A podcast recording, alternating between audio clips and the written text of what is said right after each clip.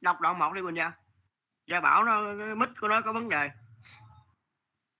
Mùa thảo quả, thảo quả trên rừng đảng thao đã vào mùa, gió tây lướt thước bay qua rừng, quyến hương thảo quả đi rải theo truyền núi, đưa hương thảo quả ngọt lựng thơm nồng vào những thơm sớm chim sang, gió thơm cây cỏ thơm đất trời thơm, người đi từ rừng thảo quả về, hương thơm đậm ủ ấp trong từng nếp áo nếp khăn. Rồi bây giờ bạn Quỳnh Giao nghe hỏi nè. Thảo quả vào mùa báo hiệu bằng dấu hiệu gì? Dạ thưa thầy, thảo quả báo hiệu vào mùa bằng cách là có hương thơm ngào ngạt đặc biệt của nó. Đúng rồi, cái hương thơm của nó ở đây không phải là nó chỉ lan tỏa trong cái khu rừng đó, mà nó lan tỏa từ trên các ngọn núi đồi, nó bay qua các ngọn núi đồi và lan tỏa vào những cái làng mạc làng xóm dưới chân núi ha. Quỳnh Giao mười. Rồi bạn Xuân Hòa đâu rồi? Xuân Hòa, con đọc dạ, lại thầy. Cái đoạn một của Quỳnh Giao thầy nghe coi Xuân Hòa. Dạ. Mùa thảo quả, thảo quả to lên trên con. Rừng. Dạ. Đọc to lên xíu con, thầy không nghe. Thảo quả trên rừng đảng khao đã vào mùa, gió tây lướt thước bay qua rừng, quyến hương thảo quả đi rải theo triền núi, đưa hương thảo quả ngọt lựng. Được rồi, bây giờ bạn Hương nhìn à, xin lỗi bạn Hòa nhìn cho kỹ nè.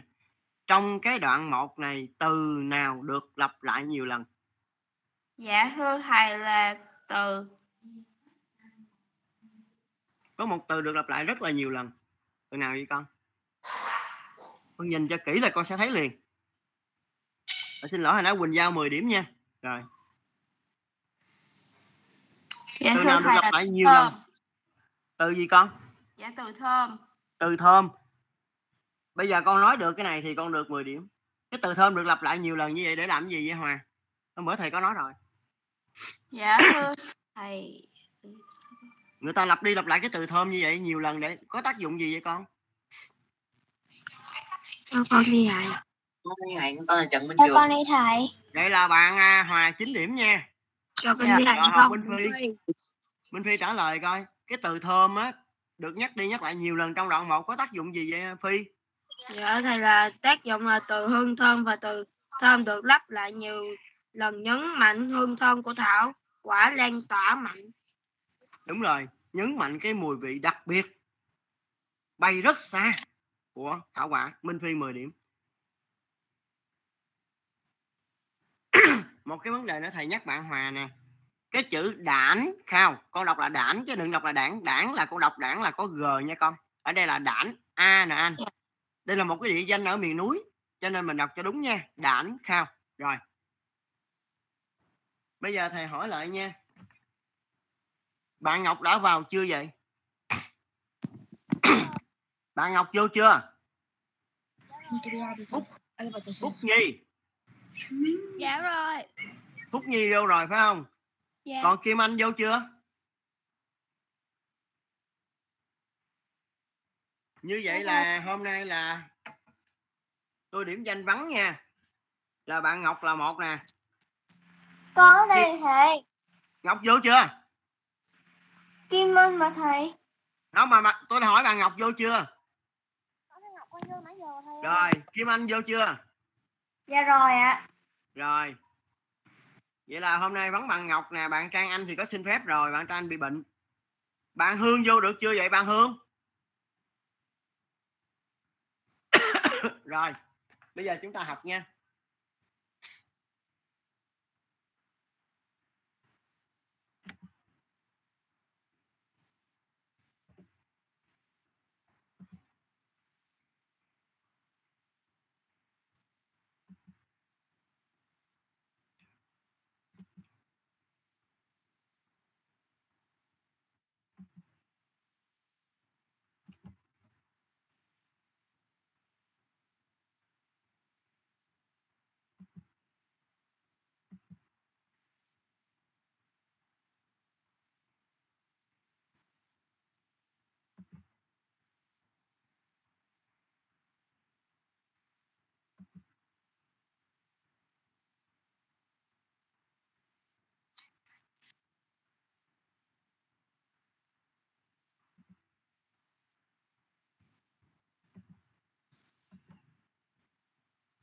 Ủa sao nhấn giờ sức đó mà online nó nín hình gì luôn?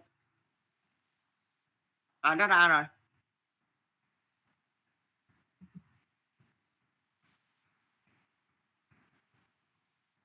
Bây giờ chúng ta lấy cái vở ta bài học ra, mình ghi cái tựa bài tập đọc. Hôm nay mình học cái bài là hành trình của bầy ong.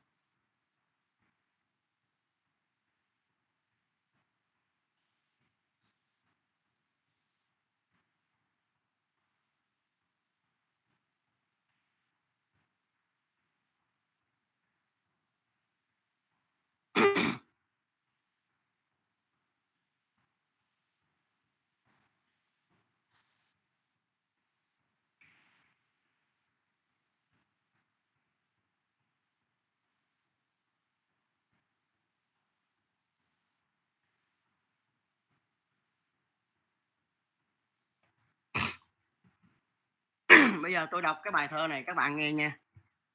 Hành trình của bầy. Ở đây mình đọc là bầy, ớ y dài nha các bạn, không đọc là bầy nha. Bầy là ai dài. Hành trình của bầy ong. Với đôi cánh đẫm nắng trời, bầy ong bay đến trọn đời tìm hoa. Không gian là nẻo đường xa, thời gian vô tận mở ra sắc màu. Tìm nơi thăm thẳm rừng sâu, bập bùng hoa chuối trắng màu hoa ban. Tìm nơi bờ biển sóng tràn, hàng cây trắng bão dịu dàng mùa hoa. Tìm nơi quần đảo khơi xa, có loài hoa nở như là không tên. Bầy ong rong ruổi trăm miền, rù rì đôi cánh nối liền mùa hoa. Nối rừng hoang với biển xa, đất nơi đâu cũng tìm ra ngọt ngào. Nếu hoa có ở trời cao, thì bầy ong cũng mang vào mật thơm. Chắc trong vị ngọt mùi hương, lặng thầm thay những con đường ong bay. Trải qua mưa nắng vơi đầy, mang trời đất đủ làm say đất trời.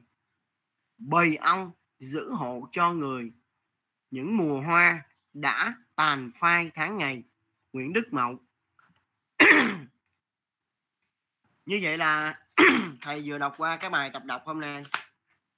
Nó là một bài học thuộc lòng. Bây giờ các bạn cho thầy biết, nhìn vào khổ thơ đầu tiên, bốn dòng từ ha. Cho thầy biết nè. Những chi tiết nào trong khổ thơ đầu cho thấy hành trình vô tận của bầy ong? Những chi tiết nào trong khổ thơ thứ nhất này cho thấy cái hành trình vô tận, tức là rất xa, của bầy ong? Ai đó là được. Cho con đi hẹn con Minh Phi. Ủa tôi thấy nãy giờ có Minh Phi à. Còn mấy bạn khác đâu rồi? Minh Trường. Minh Trường lúc này cũng lười trả bài lời nào. Minh Trường đầu năm bạn rất là giỏi. Minh Trường, những chi tiết dạ. nào trong khổ một này cho thấy là hành trình rất vô tận của bài ông? Những chi tiết thể hiện sự vô cùng của không gian. Hành trình vô tận, hành trình vô tận của bầy ong. Đôi cánh của bầy ong đẫm nắng trời, không gian cả nẻo đường xa. Xong rồi thầy. Bạn Trường trả lời chưa chính xác. Tôi mời bạn Hồ Nguyễn Thanh Hà. Những chi tiết này cho thấy cái hành trình của bầy ong rất là vô tận, tức là xa xôi lắm. Dạ thưa thầy, là bầy ong bay đến trọn đời để tìm hoa. Không gian. Dạ. Cái gì nữa nói đi. Dạ thưa thầy, là không gian là một nẻo đường rất xa, thời gian vô tận mở ra sắc màu. Đúng rồi. Cái chi tiết cho ta thấy là cái hành trình đi tìm hoa gây mật của loài ong đó rất là xa, vô tận là xa là gì? Bầy ong bay đến trọn đời tìm hoa. Tức là trong suốt cái quy trình sống của con ong đó, là cái cuộc sống của nó là sáng sớm ra, nó bay đến những nơi nào có bông hoa, nó hút nhụy, nó đem về, nó đem nhụy hoa đó về, nó tích tụ lại, nó chế biến thành một cái vị rất là ngon, đó là mật ong. Như vậy cái từ, cái chi tiết mà cho thấy là cái hành trình vô tận của bạn này, trọn đời tìm hoa nè, không gian là nẻo đường xa, có nghĩa là khi con ong nó bay đi tìm hoa gây mật á, nó không có giới hạn là nó bay xa một ki lô mét, hai ki lô mét, mà có khi là hàng trăm ki lô mét. Tức là những cái nơi nào có hoa là nó sẽ tìm đến. Rõ ràng là cái hành trình đi tìm hoa gây mật của con ong xa xôi lắm, không xác định trước được. Có thể là một ki lô mét, có thể là hai ki lô mét, có thể là cả trăm ki lô mét. Đó là cái hành trình rất là xa, thời gian vô tận mở ra sắc màu. Tức là những cái chi tiết ở đây là trọn đời tìm hoa nè, không gian, thời gian, là những cái hình ảnh, những cái chi tiết cho ta thấy là cái hành trình đi tìm hoa gây mật của con ong rất là xa xôi. Bây giờ chúng ta nhìn vào khổ thôi thứ hai. Bầy ong đã tìm đến những nơi nào để tìm hoa gây mật? Cái này các bạn ai cũng thể trả lời được. Tôi mời bạn Anh Khôi đi. Trong khổ thơ thứ hai, con hãy tìm nêu những cái địa điểm, những cái nơi nào mà ong nó bay đến để tìm hoa gây mật đi Anh Khôi. Dạ thưa thầy, là uh, nơi ong tìm hoa gây mật là tìm nơi thăm thẳm rừng sâu. Bập thứ nhất là rừng sâu.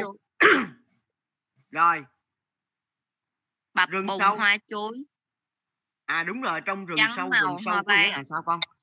Rừng sâu có nghĩa là đi xa thiệt là xa mới vô tới nơi. Và ở trong rừng sâu thì có hoa chuối và hoa ban.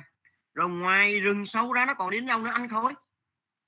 Dạ thưa thầy, là bờ biển sông Tràn. Đúng rồi, ngoài bờ biển ha. Rồi ngoài bờ biển ra còn nơi nào nữa không con? Dạ còn. Là nơi nào con? Dạ thưa thầy, là quần đảo khơi xa. Đúng rồi, đảo là những cái đảo là cái cái cái phần mà nó xa đất liền rất là xa.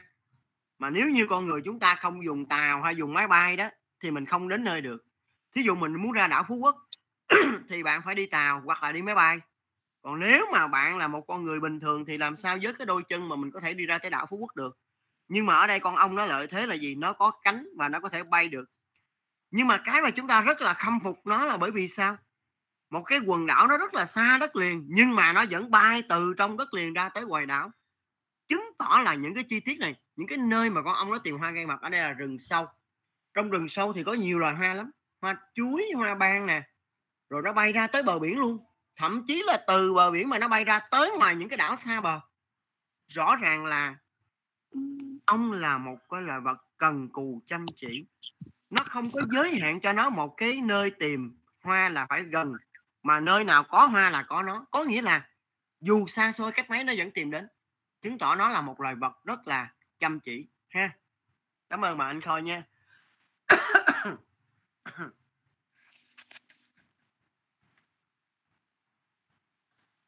Bây giờ bạn nào hiểu gì được ý nghĩa của câu là đất nơi đâu cũng tìm ra ngọt lành?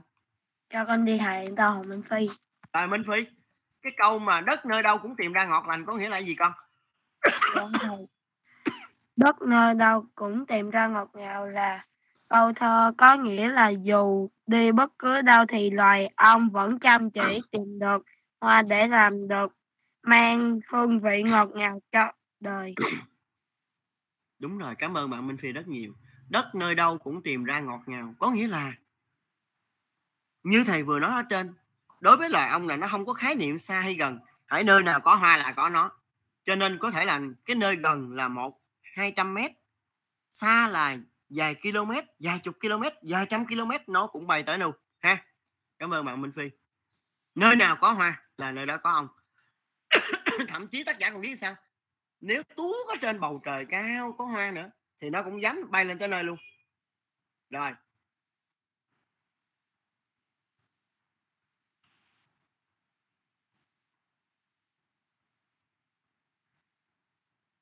qua những cái bài dòng thơ cuối bài đó, bầy ong sử hộ cho người, những mùa hoa đã tàn phai tháng ngày.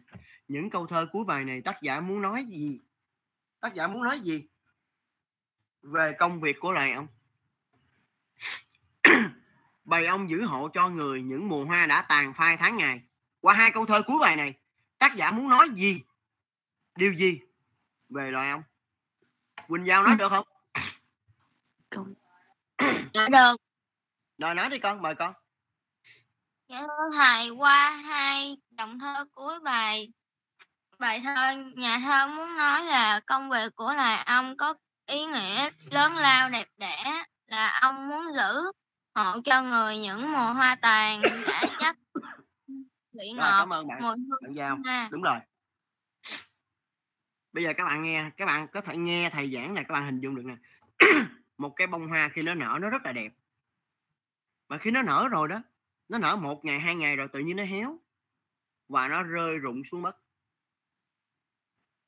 Cái quy trình nó lại lặp lại như vậy. Rồi một bông hoa lại nở, nó khoe cái vẻ đẹp của nó, rồi nó nở vài ba ngày rồi nó héo, nó héo rồi nó tàn và từ trên cao nó rớt xuống, nó rụng xuống.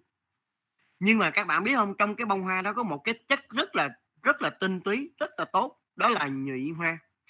Và con ong, nếu như không có loài ong á, cái hoa nó nở, nó rụng rồi nó tàn thì không ai biết được cái cái cái cái tầm quan trọng của cái tinh túy trong cái bông hoa đó. Nhưng mà con ong thì nó biết, nó hút cái nhụy hoa và từ cái nhụy hoa nó hút được trong cái hoa đó, nó bay về tổ và nó chắt lọc ra, nó chế tạo ra một cái thứ mà rất cần thiết cho con người chúng ta, đó là mật ong. Cái mật ong thì các bạn thấy nó nó nó là một chất lỏng, nó sệt sệt, nó giống như đường, nó màu màu trà đó, màu ngà ngà, màu màu vàng vàng đó. Và cái mật ong thì trong ẩm thực á, trong nấu ăn đó, người ta chế biến để làm thức ăn. Rồi trong y học á, người ta còn dùng để làm thuốc. Như vậy, cái tinh túy của bông hoa đó nếu không có con ong nó giữ lại thì nó sẽ lụi tàn. Nó nở, nó nở rồi nó héo rồi nó rơi, nó rụng. Kể như mình bỏ đi một cái phần rất là quý báu của cái, cái bông hoa.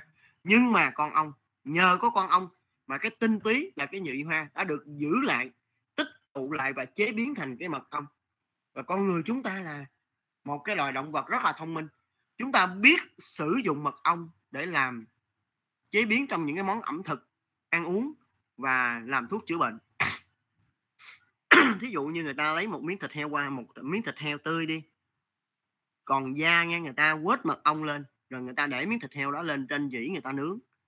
Thì các bạn thấy là cái da heo mà khi mà miếng thịt heo mà khi nó nướng trên cái vỉ đó, vỉ than đó, mà nó có quết mật ong á, thì khi mà nó chín rồi đó, con sắc cái miếng thịt heo mà thịt heo quay đó ra đấy, con ăn đấy, cái da của nó rất là giòn, rất là thơm, rất là ngon. Như vậy cái cái cái mật ong nó làm cho cái cái cái miếng thịt thêm thơm ngon ha. Mà khi mình ăn một cái gì đó ngon thì mình cảm thấy mình rất là thích và mình muốn ăn nhiều hơn so với những cái món mình không thích ha. Đó là tôi nói về như vậy. Qua bài hôm nay là chúng ta cũng thấy rằng qua cái bài này tác giả đã ca ngợi cái công việc làm của con ong, mặc dù cái việc làm của nó đó không ai biết hết, gọi là lặng thầm thôi, chỉ có con người nếu mình quan sát mình thấy thôi. Cái công việc của con ong là một công việc là tìm hoa gây mật, nhưng mà cái sản phẩm mà nó tạo ra cho đời thì không hề mà không hề mà mà mà đơn giản chút nào. Để có được những cái chai mật ong như thế thì bao nhiêu tháng, bao nhiêu ngày nó mới chắt lọc được như vậy. Và con chỉ có con người biết biết sử dụng cái mật ong đó, cái tinh túy đó để chế biến ra làm thức ăn, làm thuốc men vân vân ha. Con tắt máy, có người gọi con thầy. Rồi con trả lời nhanh đi, con trả lại học nha. Rồi bây giờ các bạn ơi, các bạn qua môn tập làm văn. Hôm nay cái bài tập làm văn là một cái loại mới.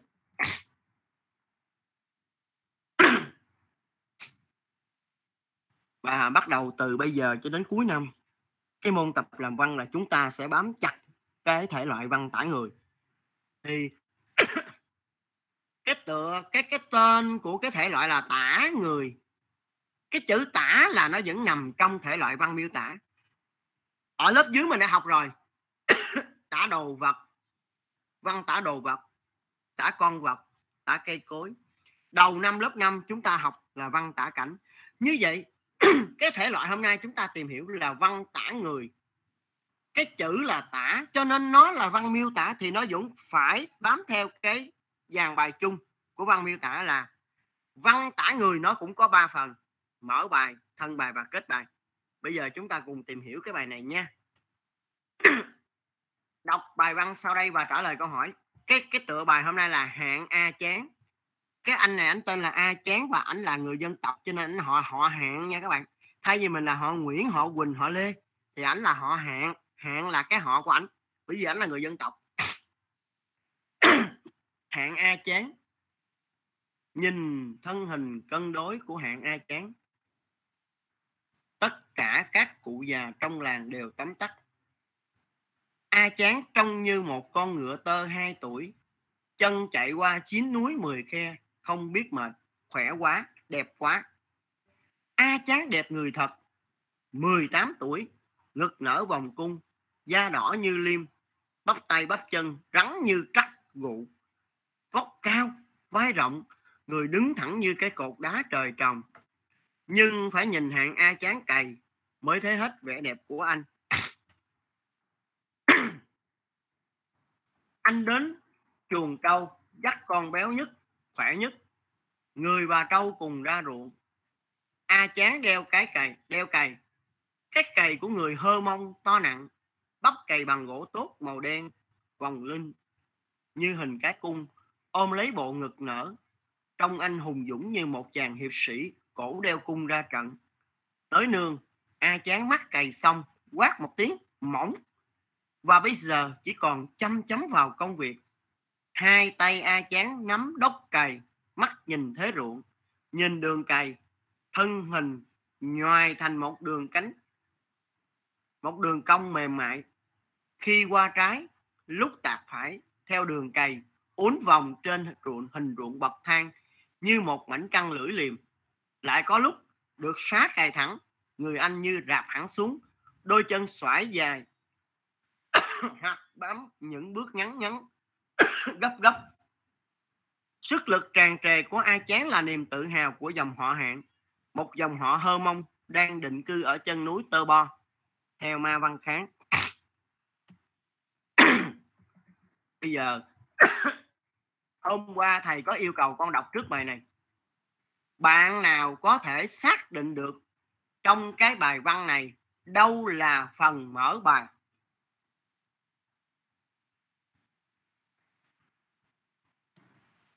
Ai xác định được cái phần mở bài của bài văn này? Trường. Minh Trường. Dạ. Nói to lên con.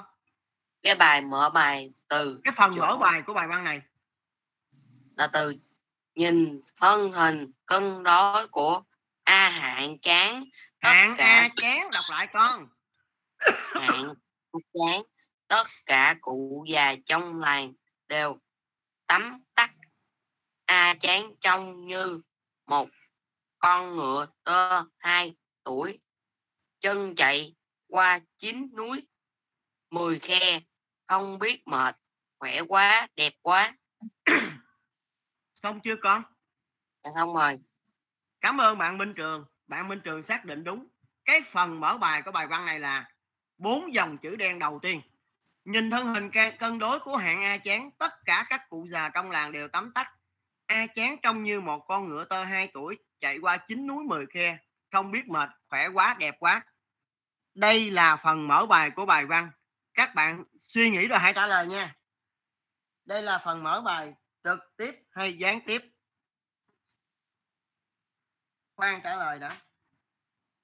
Con này con tên Trần Minh Trường. Khoan chờ xíu đi con.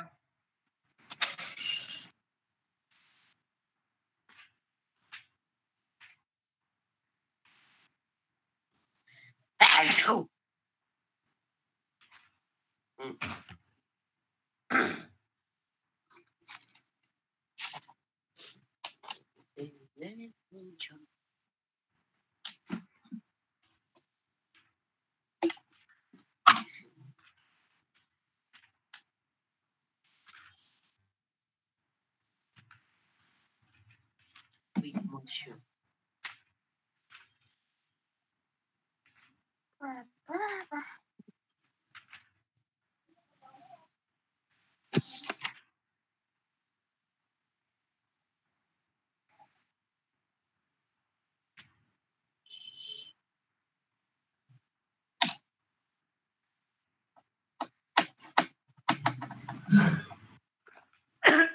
Rồi Minh Trường nói coi.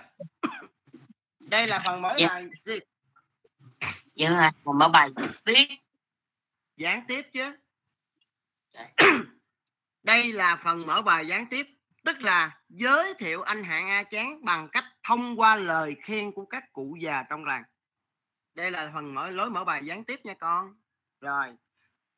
Bây giờ ai xác định được phần thân bài của bài văn này? Phần thân bài đâu? Hồ Nguyễn Thanh Hà xác định coi.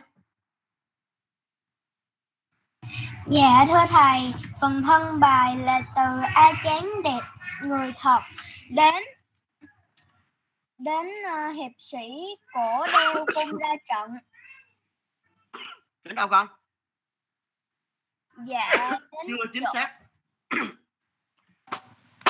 Cái phần thân bài của bài văn này nó là bắt đầu từ A Cháng đẹp người thật, mười tám tuổi ngực nở vòng cung, cho đến, Thanh Hà chú ý nè, người anh như rạp hẳn xuống, đôi chân xõa dài trong những bướng ngắn gấp gấp. À, cái phần thân bài nó kéo dài tới đây nha con Hà. Và ở đây các bạn có biết tại sao không? Bởi vì trong cái phần thân bài này nó có hai nội dung rõ ràng. A Cháng đẹp người thật cho đến chỗ vóc cao vai rộng, người đứng thẳng như cái cột đá trời trồng.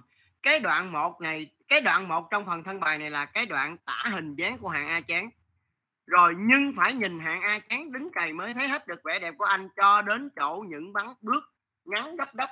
Cái đoạn hai này là tả hoạt động của anh Hạng A Cháng khi làm việc nha. Yeah. Và rõ ràng nếu mà cái phần thân bài nó đến chỗ những bước ngắn gấp gấp thì hai hàng chữ đen cuối cùng, sức lực tràn trề của Hạng A Cháng là niềm tự hào của dòng họ Hạng, một dòng họ Hơ Mông đang định chơ cư ở chân núi Tơ Bo. Hai hàng chữ đen cuối cùng là phần kết bài. Như vậy là chúng ta vừa xác định được cái phần mở bài của bài văn Hạng A Cháng là bốn dòng chữ đen đầu tiên.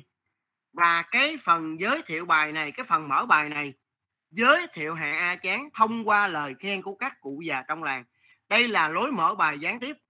Và phần thân bài thì rõ ràng nó có hai nội dung. Phần thứ nhất là tả hình dáng của Hạng A Cháng, và phần thứ hai là tả hoạt động của Hạng A Cháng khi làm việc. Phần kết bài ha, là niềm tự hào của dân làng về anh Hạng A Cháng.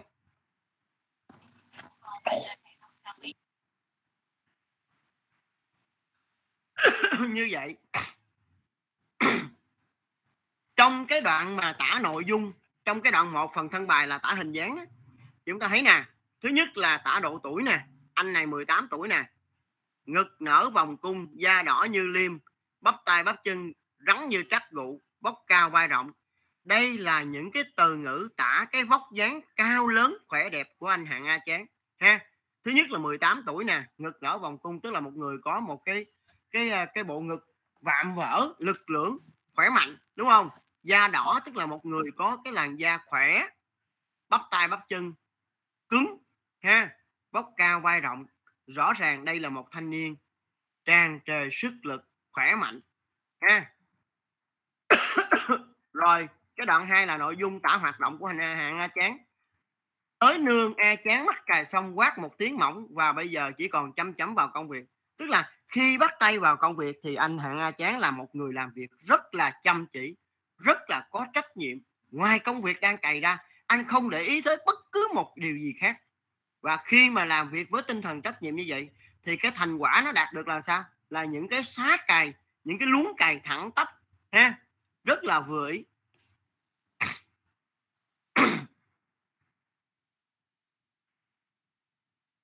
Bây giờ bạn Quỳnh Giao đọc cái phần ghi nhớ. Bây giờ các bạn chú ý nha, phải học thuộc cho tôi cái dàn bài nè. Đây là cái dàn bài chung của văn tả người. Rồi đọc lên đi Giao. Bài văn tả người thường có ba phần. Một, mở bài giới thiệu người định tả. Hai, thân bài. A, tả ngoại hình, đặc điểm nổi bật về tầm vóc, cách ăn mặc, khuôn mặt, mái tóc, cặp mắt, hàm răng. B, tính tình, hoạt động, lời nói, cử chỉ, thói quen, cách cư xử với người khác. Ba, kết bài nêu cảm nghĩ về người được tả. Bây giờ khi mà làm một bài văn tả người đó thì chúng ta phải bám vào cái dàn bài chung. Đây là văn tả người thì phần mở bài giới thiệu người sẽ tả là ai. Thí dụ cái bài văn hôm nay, em hãy tả ba mẹ em đi. Em hãy tả mẹ em. Về cái cái đề bài là tả mẹ em, về cái phần mở bài mình sẽ giới thiệu mẹ em nè. Trong gia đình phải ngoài ba ra, mẹ là người mà em yêu mến và kính trọng nhất. Phần mở bài là giới thiệu người sẽ tả. Tôi nói ví dụ cái đề bài là người ta kêu con hãy tả mẹ em, cái người sẽ tả là mẹ em. Như vậy cái phần mở bài giới thiệu người sẽ tả nè. Trong gia đình ngoài ba ra phải mẹ là người mà em yêu quý và kính trọng nhất. Rồi cái phần thân bài thì nó có hai nội dung rõ ràng. Một là tả ngoại hình. Ngoại hình thì gồm có độ tuổi, tầm vóc, cách ăn mặc, mái tóc, khuôn mặt, hàm răng, giọng nói. Tôi nói lại, ngoại hình tức là tả hình dáng đó. Gồm có độ tuổi nè, tầm vóc, cách ăn mặc, mái tóc, khuôn mặt, hàm răng, giọng nói.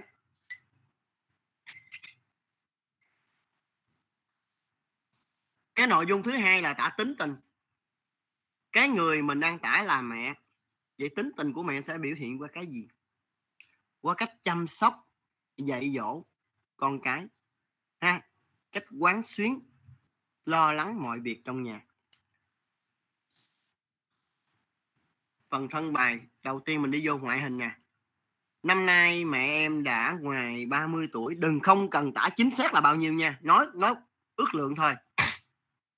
Năm nay mẹ em đã ngoài ba mươi tuổi nhưng trông còn rất trẻ. Độ tuổi nè, vóc người nhỏ nhắn, bước đi nhanh nhẹn.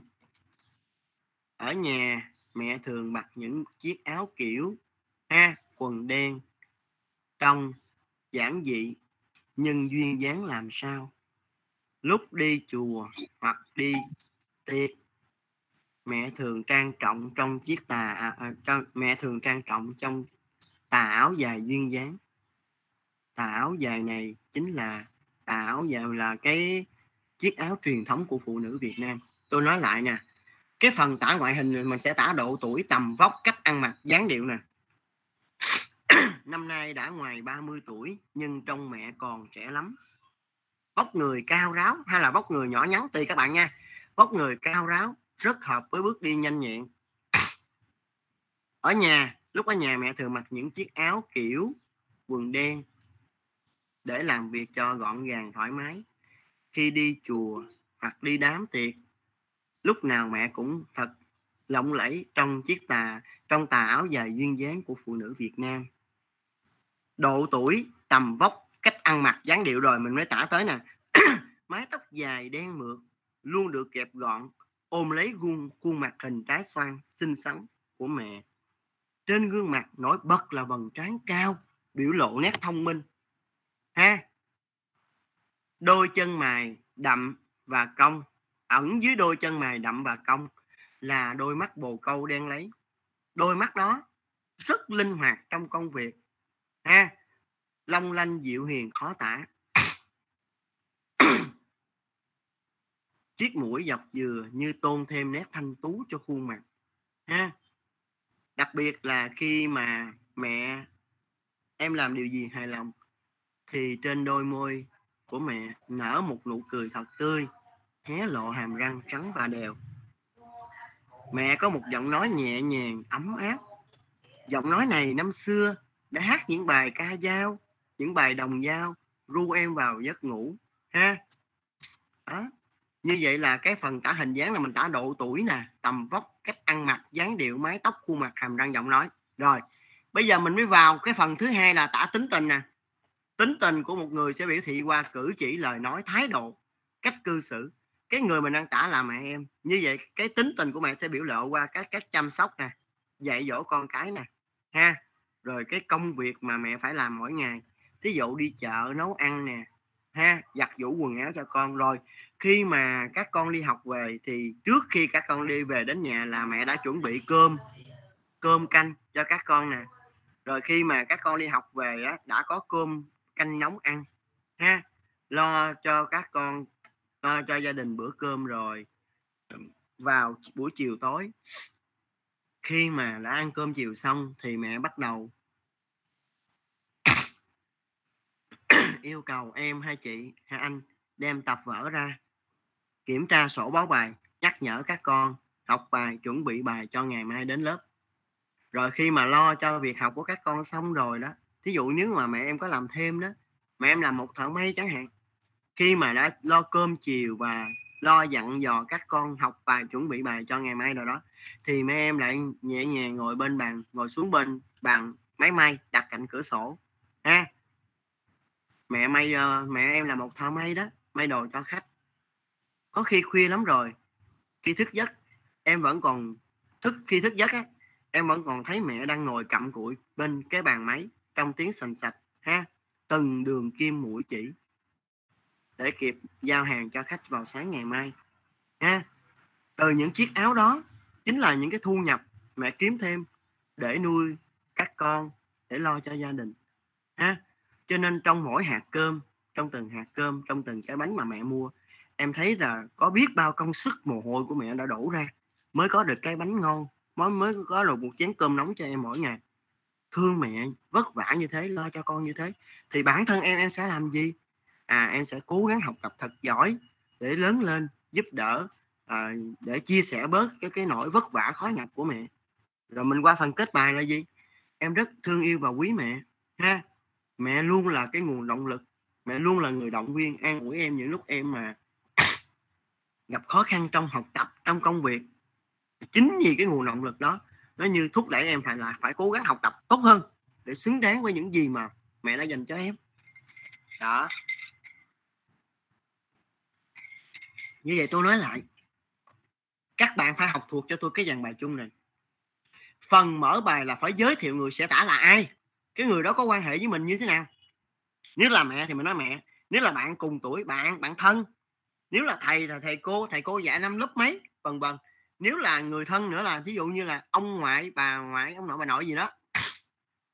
Cái phần thân bài là phải có hai nội dung rõ ràng. Một là tả ngoại hình, ngoại hình tức là tả hình dáng đó, độ tuổi, tầm vóc, cách ăn mặc, dáng điệu, mái tóc, khuôn mặt, hàm răng, giọng nói. Thì cái dàn bài nó nêu như vậy chứ không phải là mình tả hết đủ các bộ phận đâu nha các bạn, chỉ chọn ra những nét tiêu biểu đặc sắc thôi. Rồi cái nội dung thứ hai trong thân bài là mình sẽ tả tính tình. Tính tình của một người sẽ biểu lộ qua lời nói, cử chỉ, thái độ, cách cư xử của người đó đối với mình và mọi người xung quanh. Cái phần kết bài là nêu cảm nghĩ của em. Bây giờ cái bài tập hôm nay nó như thế này. Tập dàn bài chi tiết cho bài văn tả một người trong gia đình em, một người trong gia đình em. Chú ý những nét nổi bật. Bây giờ tôi sẽ cho mấy bạn một cái dàn bài chi tiết. Bây giờ các bạn lấy cái uh, bây giờ các bạn ghi nháp đi. Cuối buổi học hôm nay các bạn sẽ chép lại vô tập tiếng Việt cho tôi. Nhanh lên lấy tập ra. Lấy nháp ra chưa? Ủa có nghe tôi nói gì không vậy? Dạ có. Rồi. Dạ có. Bây giờ các bạn ghi nè, đề bài ngay lời đỏ. Chữ đề bài.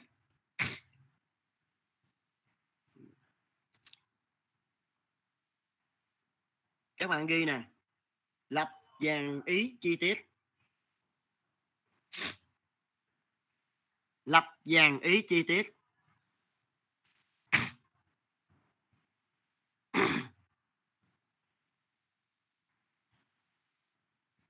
Lập dàn ý chi tiết.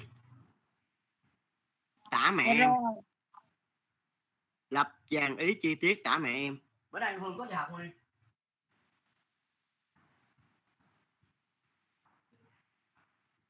Bạn Hương có vô học không bữa nay không vậy Hương? Hương ơi.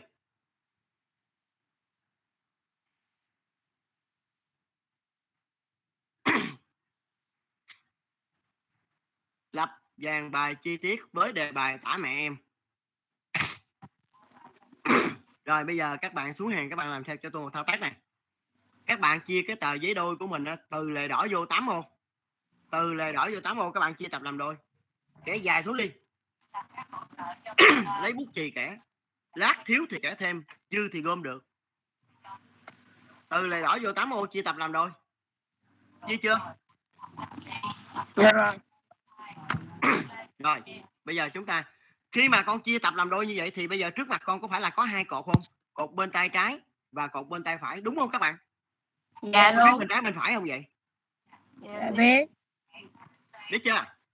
Dạ biết. Rồi, bây giờ ngay lề đỏ con ghi một la mã mở bài, hai chấm gạch dưới. Cái này là cái dàn bài chi tiết thôi nha, chứ không phải là cái bài văn đâu. Để làm được cái bài văn thì mình phải có cái dàn bài chi tiết này mình mới làm được. Giống như thầy nhờ con mua cho thầy một cây kem thì thầy phải đưa tiền cho con chứ. Thầy nhờ con đi mua kem mà thầy không đưa tiền làm sao con mua được. Thì cái bài tập làm văn này cũng vậy. Muốn làm một bài văn tả người thì con phải có một cái dàn bài chi tiết như vậy. Dựa vào đây con mới làm bài văn được. Cái dàn bài chi tiết này nó cung cấp ý cho mình đó. Rồi. Một la mã mở bài.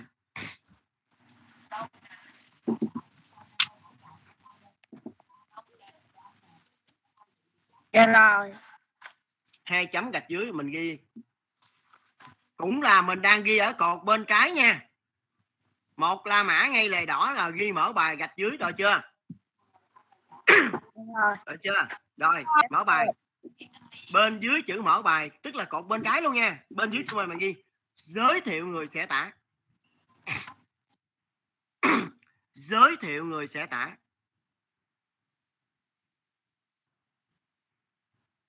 Rồi chưa? Được chưa? Dạ rồi. Giới thiệu người dạ sẽ tả rồi. rồi. Bây giờ thẳng hàng với cái chữ giới thiệu người sẽ tả, nó thẳng hàng với nó nha. Qua bên phải con gạch đầu dòng con ghi là mẹ em. Thẳng hàng với chữ giới thiệu người sẽ tả nha, thẳng hàng luôn. Nhưng mà bây giờ mình sẽ ghi bên cột bên phải mẹ em. Có hiểu cách ghi không vậy? Dạ hiểu. Bên trái là dàn ý, bên phải là ghi ý đó. Rồi, bây giờ trở lại cột bên trái. Ngay lề đỏ hai la mã thân bài.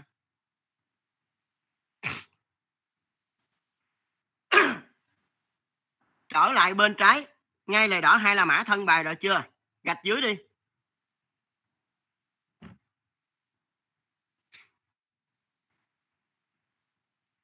Được chưa? Dạ rồi. Rồi. Bên dưới uh, cái chữ thân bài ngay là đỏ mình ghi A nhỏ tả ngoại hình.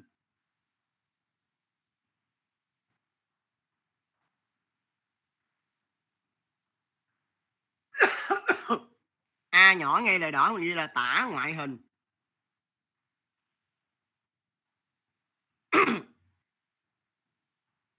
Rồi gạch dưới chữ tả ngoại hình đi. Tôi cho mấy bạn một cái dàn ý mẫu này là mấy lần sau tôi kêu mấy bạn lập dàn bài chi tiết tả ba em, tả bà em, tả bà cô giáo em, tả bạn thân của em thì con cứ dựa vô đây con làm thôi.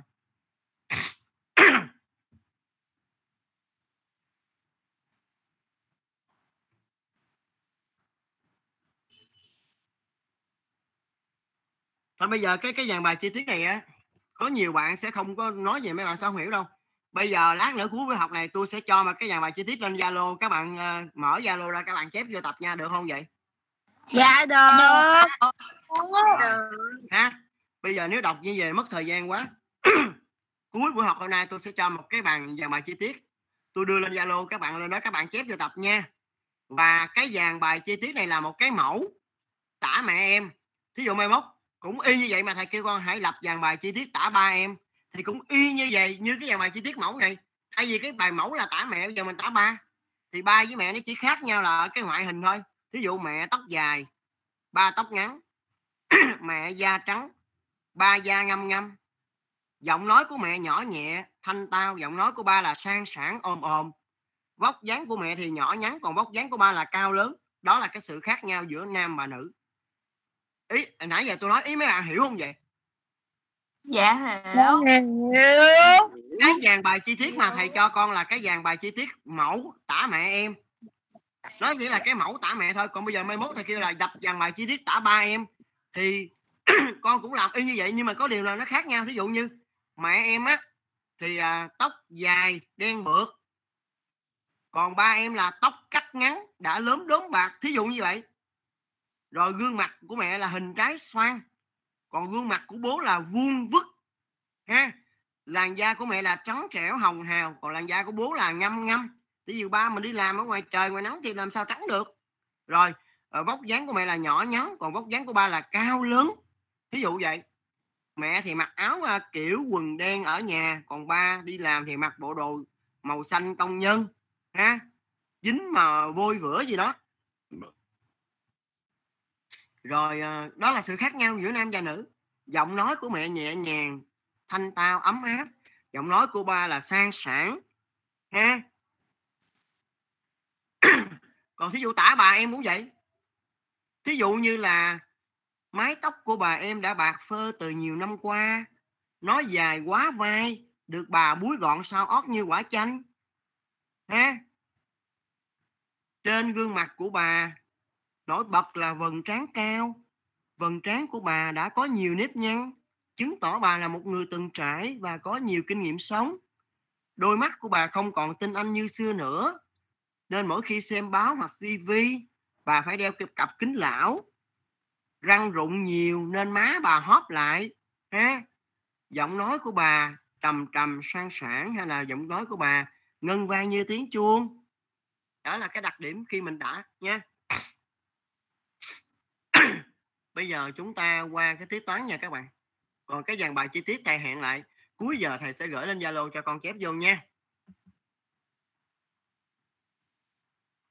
Bây giờ các bạn ghi trong sách toán, trong vở toán là cái tựa bài hôm nay là nhân một số thập phân với một số thập phân.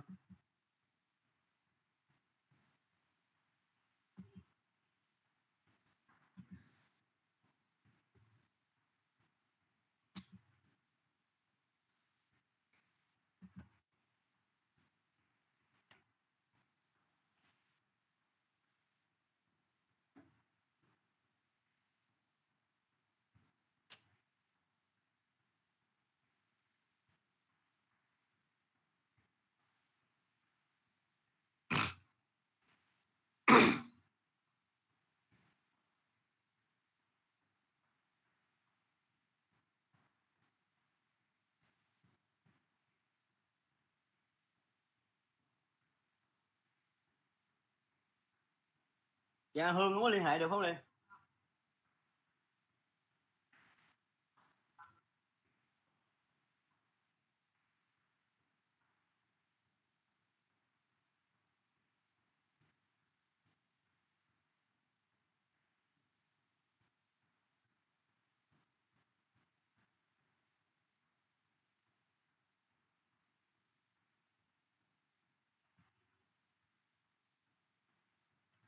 Rồi, bây giờ tôi mời tất cả chúng ta cùng hướng lên màn hình. Nhìn nha, tất cả nhìn lên màn hình cho tôi. Sau khi tôi hướng dẫn xong, chúng ta sẽ thực hành ngay trên giấy nháp. Bây giờ con nhìn nè. Hôm trước là mình đã học nhân một số thập phân với một số tự nhiên rồi, mình biết nhân rồi. Bài hôm nay là nhân một số thập phân với một số thập phân. Xin hỏi các bạn có thấy cái bài toán nhân sáu phẩy bốn nhân bốn phẩy tám trước mặt các bạn không vậy? Dạ thầy. Dạ thầy. Rồi bây giờ các bạn dòm nha. sáu phẩy bốn nhân bốn phẩy tám, con nhìn nè, đầu tiên con nhìn cho thầy cách đặt tính nè. Ở đây tình cờ là dấu phẩy nó thẳng hàng. Cộng với trừ khi làm toán dọc thì bắt buộc phải thẳng hàng cái dấu phẩy, đúng rồi. Nhưng mà sáu phẩy bốn nhân bốn phẩy tám Ở đây sáu phẩy bốn và bốn phẩy tám đều là số thập phân. Hôm nay mình học bài là nhân một số thập phân với một số thập phân. Khi đặt toán dọc ra đó thì tình cờ là dấu phẩy nó thẳng hàng chứ không phải là ngẫu nhiên đâu nha các bạn. Rồi bây giờ các bạn nghe nè. Khi nhân một số thập phân với một số thập phân, ta làm như sau. Bước một, ta thực hiện bài toán nhân như là nhân số tự nhiên. Bây giờ tôi làm, tôi tôi thực hiện từng bước, các bạn theo dõi nha. sáu phẩy bốn nhân bốn phẩy tám, cách đặt toán bình thường. Bây giờ bắt đầu nhân nè. Từ phải qua trái, số đầu tiên tôi gặp là số tám, tôi bắt đầu nhân nè. tám lần bốn, ba mươi hai, viết hai nhớ ba. tám lần sáu, bốn mươi tám, bốn mươi tám cộng ba là năm mươi mốt, viết số một trước đã. Viết số một thẳng hàng với số sáu, xích ra một ô mình viết số năm. Nhắc lại nha. sáu phẩy bốn nhân bốn phẩy tám. Từ phải qua trái, số đầu tiên mình gặp là số tám, mình nhân số tám trước nè. tám lần bốn, ba mươi hai, viết hai nhớ ba. tám nhân sáu là bốn mươi tám, cộng ba là năm mươi mốt. Mình viết năm mươi mốt thì viết số một trước. Số một thẳng hàng với bốn và sáu, xích ra một ô mình ghi số năm. Trong sách nó trình bày chưa có đúng nha, xích ra một ô. Rồi, bây giờ cái tích riêng thứ nhất rồi, bây giờ tới tích riêng thứ hai là số bốn. Số bốn là chúng ta dịch qua bên trái một cột nha các bạn. Các bạn nhìn cách đặt toán của người ta kìa. Số bốn là chữ số thứ hai rồi, cho nên mình phải dịch qua bên trái một cột. bốn lần bốn, mười sáu. Chúng ta viết số sáu ngay dưới số bốn. Viết cho đúng nè. bốn nhân bốn, mười sáu. Viết số sáu ngay dưới số bốn. bốn lần bốn, mười sáu. Viết sáu nhớ một. bốn nhân sáu, hai mươi bốn. Cộng một là hai mươi lăm. Chúng ta viết số năm trước đã. Số năm thẳng hàng với số năm ở trên. Xích ra một ô viết số hai. hai tích riêng nhân xong rồi. Bây giờ ta cộng ở tích chung nè. hai đem hai xuống. một cộng sáu bằng bảy, viết bảy. năm cộng năm là mười, viết không nhớ một. một cộng hai là ba. Rồi. Bây giờ con nhìn nè. sáu phẩy bốn nó có một chữ số trong phần thập phân là số bốn. bốn phẩy tám nó có một chữ số trong phần thập phân là số tám. Như vậy, cả hai số này, phần thập phân của cả hai số này có hai chữ số là bốn với tám. Phần thập phân của cả hai thừa số có hai chữ số. Tôi nhắc lại, sáu phẩy bốn có một chữ số trong phần thập phân, bốn phẩy tám có một chữ số trong phần thập phân. Phần thập phân của hai thừa số này có tất cả hai chữ số là bốn với tám. Phần thập phân của hai thừa số này có hai chữ số. Thì mình sẽ dùng dấu phẩy tách ở tích chung hai chữ số kể từ phải qua trái. Từ phải qua là số hai là một, số bảy là hai, đủ hai số rồi, phẩy. Kết quả là ba mươi phẩy bảy mươi hai. Như vậy ở ví dụ một này lớp mình xem và nghe có hiểu không con? Em hiểu. Mấy bạn kia sao? Em hiểu. Hiểu. Rồi. Bây giờ mời các bạn xem, xem nghe ví dụ hai. bốn phẩy bảy mươi lăm nhân một phẩy ba, con nhìn nè. Cách đặt toán nha. Hồi nãy á, hồi nãy con nhìn nè. sáu phẩy bốn nhân bốn phẩy tám, tình cờ là dấu phẩy nó thẳng hàng nha, tình cờ thôi. Nhưng mà sang cái bài hai này nó đâu có thẳng hàng đâu. Nó trong cộng và trừ hai số thập phân, khi đặt toán nó mới đòi hỏi thẳng hàng các dấu phẩy. Nhưng trong ví dụ hai này con nhìn nè, bốn phẩy bảy mươi lăm nhân cho một phẩy ba, dấu phẩy nó đâu có thẳng hàng đâu. Tức là con đặt bài toán y như là số tự nhiên thôi. Số ba nằm dưới số năm, số một nằm dưới số bảy. Rồi bây giờ các bạn nghe nha, nghe và nhìn luôn. bốn phẩy bảy mươi lăm là số thập phân, nhân một phẩy ba, một phẩy ba cũng là số thập phân. Khi nhân một số thập phân với một số thập phân, bước một, ta thực hiện phép nhân như số tự nhiên. Bây giờ các bạn dòm nha, tôi bắt đầu làm nè. Từ tay phải qua trái, từ phải qua trái, số đầu tiên mình gặp là số ba. Bây giờ bắt đầu nhân nè. ba nhân năm, mười lăm, viết năm nhớ một. ba lần bảy, hai mươi mốt, viết ba nhân bảy, hai mươi mốt, cộng một là hai mươi hai, viết hai nhớ hai. ba lần bốn, mười hai, cộng hai là mười bốn, viết số bốn trước đã. Viết số bốn ngay thẳng hàng với số bốn ở trên, xích ra một ô ghi số một. Rồi. Số ba là tích riêng thứ nhất rồi, bây giờ tới số một là tích riêng thứ hai, con phải dịch qua bên trái một cột nha. Dịch qua bên trái một cột, một nhân năm là năm, viết số năm thẳng hàng với số một. một nhân bảy là bảy, viết bảy ra. một nhân bốn là bốn, viết bốn ra. Rồi, bây giờ hai tích riêng nhân xong rồi mình cộng tích chung lại nè. năm lên năm xuống. hai cộng năm là bảy, viết bảy. bốn cộng bảy, mười một, viết một nhớ một. một cộng bốn là năm, năm cộng một là sáu. Rồi, bây giờ con nhìn nè. bốn phẩy bảy mươi lăm nó có hai chữ số trong phần thập phân là bảy với năm. một phẩy ba nó có một chữ số trong phần thập phân là số ba. Như vậy phần thập phân của cả hai thừa số này có tất cả ba chữ số là bảy, năm và ba. phần thập phân của cả hai thừa số có ba chữ số thì mình sẽ dùng dấu phẩy tách ở tích chung ba chữ số kể từ phải qua nha. Năm là một, bảy là hai, một là ba. Năm, bảy, một đủ ba số rồi, phẩy. Kết quả là sáu phẩy một bảy năm. Lớp mình vừa xem vừa nghe và có hiểu ví dụ hai này không? Đã hiểu.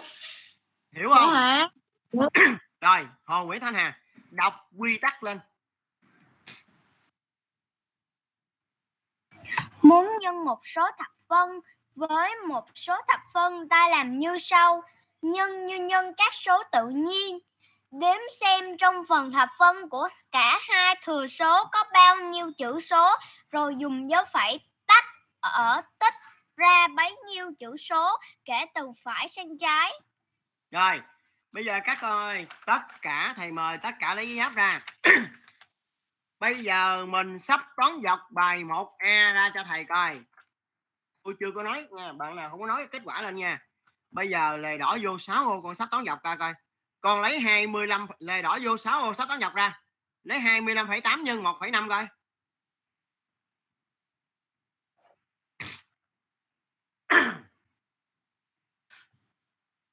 hai mươi lăm phẩy tám nhân một phẩy năm. Rồi các bạn nhân đi, tính ngoài nháp nha. Khoan nói lên nha.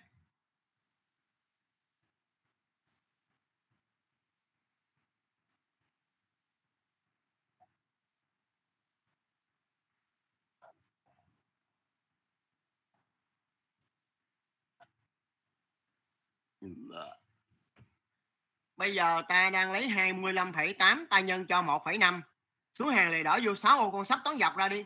Y chang như cách đặt toán của hai ví dụ hồi nãy. Y chang như cách đặt toán nè đó. Tôi để lại cái ví dụ cho các bạn xem, nó đặt toán bình thường.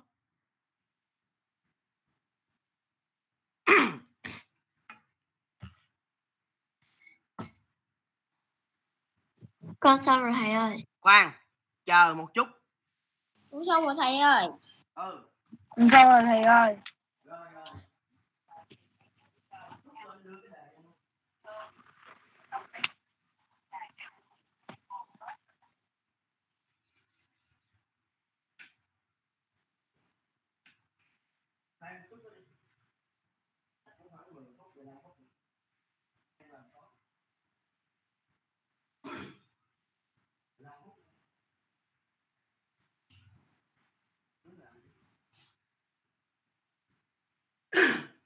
Bây giờ các bạn đọ cái cái bài làm của mình với thầy nha. Bây giờ nhân nha, hai mươi lăm phẩy tám nhân một phẩy năm nè. Từ phải qua, cái số đầu tiên là số năm, bắt đầu nhân nha con. Mấy con giờ giùm thầy đi. năm lần tám bốn mươi, viết không nhớ bốn. năm nhân năm hai mươi lăm cộng bốn là hai mươi chín, viết chín nhớ hai. năm nhân hai là mười cộng hai là mười hai, viết số hai trước, xích ra một ô ghi số một. Như vậy tích riêng thứ nhất ai ra? Một hai chín không. Dạ con. Bây giờ tích riêng thứ hai, con dịch chuyển qua bên trái một cột nha. một nhân tám là tám, viết tám nè. một nhân năm là năm, viết năm nè. một nhân hai là hai, viết hai. Như vậy tích riêng thứ hai ai ra là hai năm tám. Dạ con. Rồi cộng, cộng nè, không đem không xuống nè. chín cộng tám mười bảy, viết bảy nhớ một. một cộng năm là sáu, sáu cộng hai là tám, viết tám nè. hai cộng một là ba. Tích chung là ba tám bảy không, đúng không? Đúng. Rồi bây giờ con nhìn nè. hai mươi lăm phẩy tám nó có một chữ số trong phần thập phân là tám. một phẩy năm nó có một chữ số trong phần thập phân là số năm. Như vậy phần thập phân của hai thừa số này có tất cả hai chữ số là tám với năm. Phần thập phân của hai thừa số này có tất cả hai chữ số thì con sẽ giờ dùng dấu phẩy tách ở kết quả hai chữ số kể từ phải qua nè. Từ phải qua số không là một nè, số bảy là hai, phẩy. Bạn nào ra ba mươi tám phẩy bảy mươi? Dạ con. Dạ con. Dạ con. Bây giờ xuống dòng, lề đỏ vô sáu ô, làm bài B đi. mười sáu phẩy hai mươi lăm nhân sáu phẩy bảy. Nè, con nhìn cái ví dụ trước mặt con nè, cách đặt toán của bài B này y chang ở cái bài mẫu ở trên nè, nhìn coi, nhìn lên bài trên coi. mười sáu phẩy hai mươi lăm nhân sáu phẩy bảy, con nhìn nè. Cách đặt toán của nó y chang cái bài mẫu trước mặt con. Thấy thấy cái bài mẫu nãy không? Thấy bốn phẩy bảy mươi lăm nhân một phẩy ba không? Ủa lớp mình đâu rồi? Con thấy. Bây giờ mười sáu phẩy hai mươi lăm nhân sáu phẩy bảy con đặt toán dọc y như cái bài mẫu ở trên coi. Rồi làm đi.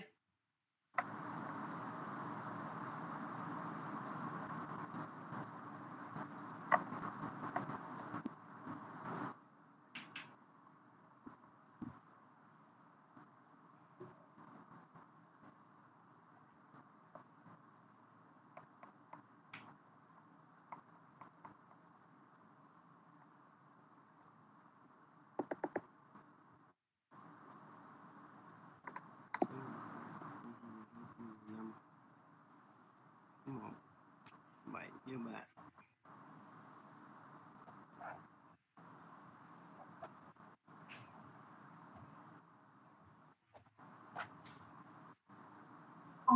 con xong rồi thầy ơi.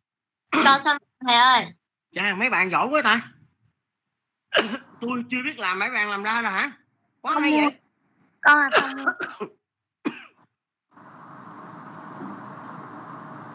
Xong hết chưa? À, rồi. Rồi bây giờ giờ nè. Từ phải qua, số đầu tiên là số bảy, bắt đầu nhân nha. bảy nhân năm ba mươi lăm, viết năm nhớ ba. bảy nhân hai mười bốn, cộng ba là mười bảy, viết bảy nhớ một. bảy nhân sáu bốn mươi hai, với một là bốn mươi ba, viết ba nhớ bốn. bảy nhân một là bảy cộng bốn mười một, viết số một. Rồi xích ra một ô viết số một tiếp theo. Như vậy tích riêng thứ nhất ai ra? một một ba bảy năm. Dạ con. Đúng rồi. Bây giờ tới số sáu nha. Tới số sáu thì bạn phải xích qua bên trái một cột nè. sáu nhân năm ba mươi, viết không nhớ ba, viết số không dưới số sáu đó. sáu nhân năm ba mươi, viết số không dưới số sáu nha. sáu năm ba mươi, viết không nhớ ba nè. sáu nhân hai mười hai, cộng ba mười lăm, viết năm nhớ một. sáu nhân sáu ba mươi sáu, cộng một ba mươi bảy, viết bảy nhớ ba. sáu nhân một là sáu, cộng ba là chín. Như vậy cái tích riêng thứ hai bạn nào ra là chín bảy năm không. Đúng không? Ủa, mấy bạn kia đâu rồi? Mấy bạn ai ra chín bảy năm không? Dạ con. Con. Mấy kia sai hả?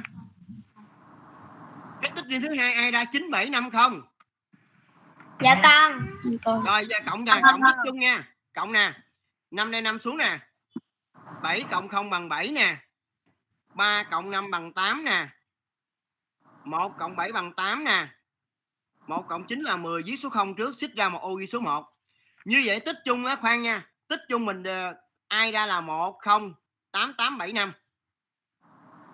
Dạ con. Rồi bây giờ bây giờ mới lùi dấu phẩy nè. mười sáu phẩy hai mươi lăm. mười sáu phẩy hai mươi lăm có hai chữ số là trong phần thập phân là hai với năm. sáu phẩy bảy có một chữ số trong phần thập phân là số bảy. Như vậy là hai thừa số này có tất cả ba chữ số trong phần thập phân là hai năm bảy. Phần thập phân của hai này có tất cả ba chữ số thì mình sẽ dời ở tích kết quả ba chữ số để từ phải qua nha. năm là một, bảy là hai, tám là ba phẩy. Bạn nào ra là một trăm lẻ tám phẩy tám bảy năm. Dạ con. Rồi. Bây giờ xuống hàng này đổi vô sáu ô làm bài C. không phẩy hai mươi bốn nhân bốn phẩy bảy. Trời, ai nữa vậy? Không phải hai mươi bốn nhân bốn phẩy bảy. Nó in gì vậy?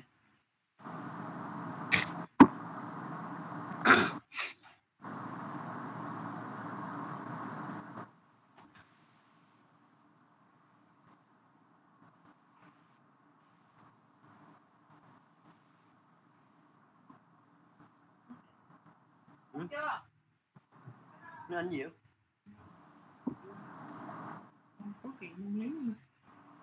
Đúng không? Tắt máy không?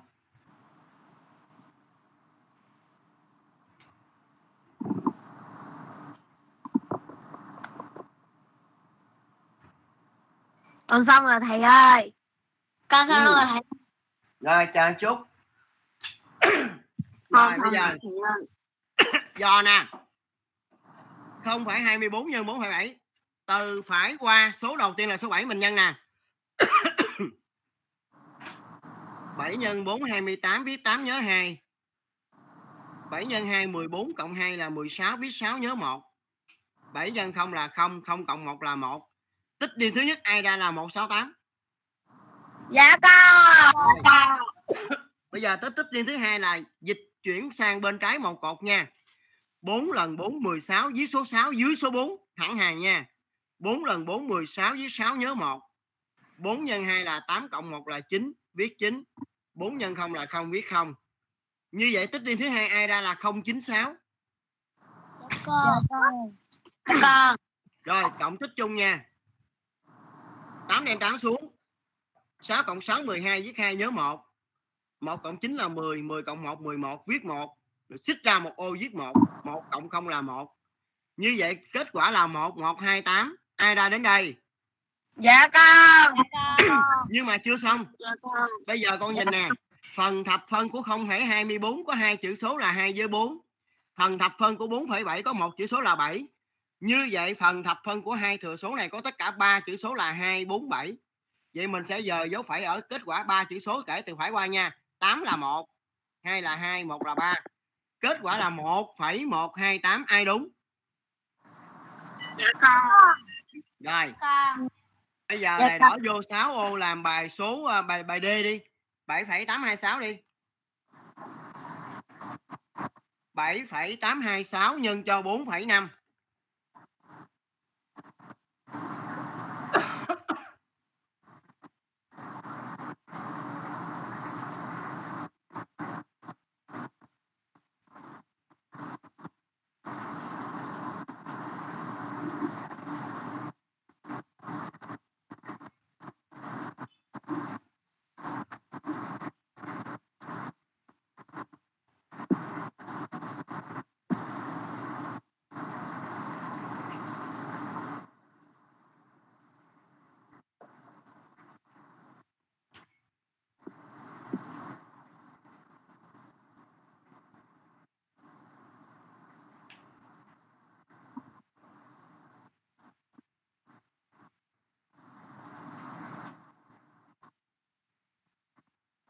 Con xong rồi thầy ơi. Con xong rồi thầy ơi. Con xong rồi thầy ơi.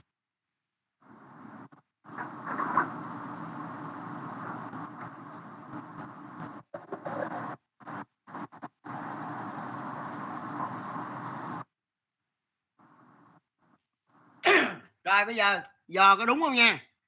bảy phẩy tám hai sáu nhân cho bốn phẩy năm. Từ phải qua. Số đầu tiên là số năm mình nhân nè. năm lần sáu ba mươi, viết không nhớ ba. năm nhân hai là mười cộng ba là mười ba, viết ba nhớ một. năm lần tám bốn mươi cộng một là bốn mươi mốt, viết một nhớ bốn. năm lần bảy ba mươi lăm cộng bốn là ba mươi chín, viết số chín trước đã, xích ra một ô ghi số ba. Như vậy tích riêng thứ nhất bạn nào ra là ba chín một ba không. Rồi, bây giờ tới chữ số thứ nhì là bốn, mình xích qua bên trái một cột nha. bốn lần sáu hai mươi bốn, viết bốn nhớ hai. bốn lần hai là tám cộng hai là mười, viết không nhớ một. bốn lần tám ba mươi hai cộng một là ba mươi ba, viết ba nhớ ba. bốn lần bảy hai mươi tám cộng ba là ba mươi mốt, viết số một dưới số ba, xích ra một ô mới viết số ba kia. Như vậy tích riêng thứ hai e đây là ba một ba không bốn. Dạ con. Dạ con. Dạ con. Giờ cộng nha. Không đem không xuống nè. ba cộng bốn bằng bảy, viết bảy. một cộng không bằng một, viết một. chín cộng ba, mười hai, viết hai nhớ một. một cộng một là hai, hai cộng ba là năm, viết năm. ba đem ba xuống. Như vậy kết quả bạn nào ra là ba năm hai một bảy không? Dạ con. Chưa chưa. ba năm hai một bảy không là mới mới nhân ra thôi, mới cộng ra thôi. Bây giờ mình phải rồi lùi dấu phẩy nè. Bây giờ bảy phẩy hai tám hai sáu có ba chữ số là trong phần thập phân là tám hai sáu nè. bốn phẩy năm có một chữ số trong phần thập phân là năm. Như vậy phần thập phân của hai thừa số này có tất cả là một, hai, ba, bốn chữ số. tám, hai, sáu là ba nè, năm là, là bốn. Phần thập phân của hai thừa số này có tất cả bốn chữ số. tám, hai, sáu và năm. Như vậy mình sẽ dời dấu phẩy ở uh, kết quả. Từ phải qua bốn chữ số nè. không là một nè, bảy là hai, một là ba, hai là bốn. Đúng rồi. Bạn nào ra ba mươi lăm phẩy hai một bảy không? Dạ con. Dạ con. Bây giờ trong cái bài trong phép nhân số thập phân á, thì nó cũng có tính chất giao hoán. A nhân B thì bằng B nhân A. Con nhìn cái bài ba, nhìn bài hai B coi. Nhìn bài hai B. bốn phẩy ba mươi bốn nhân cho ba phẩy sáu người ta tính ra cho con luôn nè.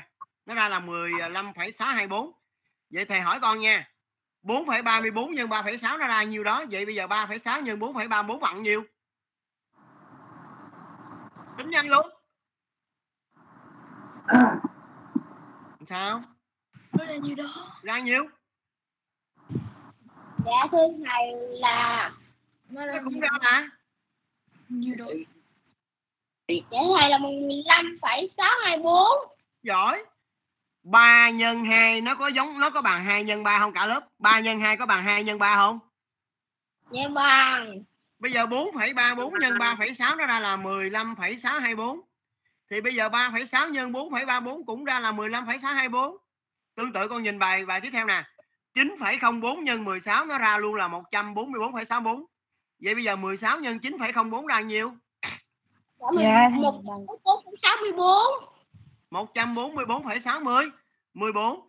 Và trong phép nhân số thập phân với một số thập phân nó cũng có tính chất giao hoán nha. A nhân B sẽ bằng B nhân A. Trước mặt màn hình các bạn luôn. Bây giờ chúng ta nhìn bài ba. Thanh Hà, Thanh Hà, đọc bài ba đi Thanh Hà. ba. Một vùng cây hình chữ nhật có chiều dài mười lăm phẩy sáu mươi hai mét và chiều rộng tám phẩy bốn mét. Tính chu vi và diện tích vườn cây đó. Giờ cả lớp nghe nè. Chu vi hình chữ nhật bằng gì con? Dạ, dài cộng rộng đóng ngoặc nhân hai. Dài cộng rộng trong ngoặc nhân hai. Ở đây người ta cho chiều dài hình chữ nhật chưa? Dạ rồi. Có cho chiều rộng hình chữ nhật chưa? Dạ rồi. Vậy bạn tính chu vi được không? Dạ được. Rồi. Diện tích hình chữ nhật bằng gì con? Bằng chiều dài nhân chiều rộng. Ở đây dài cho rồi, rộng cho rồi. Vậy mình tính diện tích được chưa? Bây giờ các bạn làm theo thầy coi. Con lấy mười lăm phẩy sáu mươi hai, con cộng cho tám phẩy bốn coi. Nhanh lên. Làm liền ngoài nháp. Bây giờ mình đi tìm chu vi ngoài nháp thử coi nè. Dài cộng rộng mười lăm phẩy sáu mươi hai cộng tám phẩy bốn tức là tạm tám phẩy bốn mươi á. mười lăm phẩy sáu mươi hai lấy dài cộng rộng đi. mười lăm phẩy sáu mươi hai cộng tám phẩy bốn tức là cộng tám phẩy bốn mươi.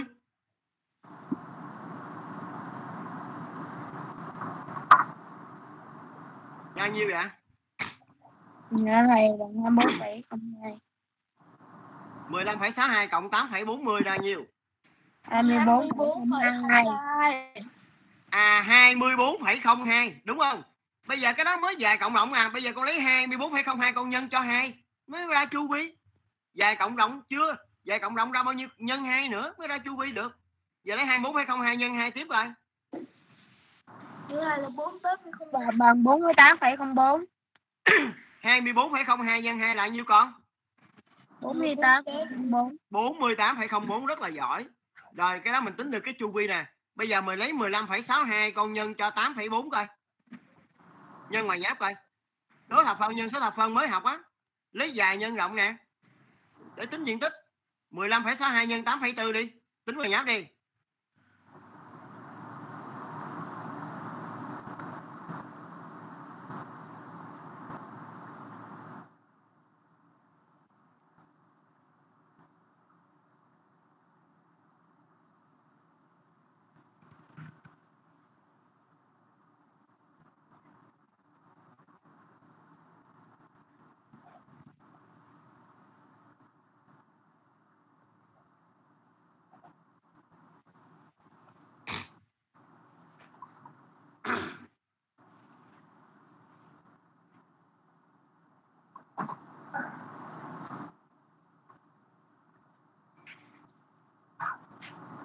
Con có kết quả rồi thầy hả?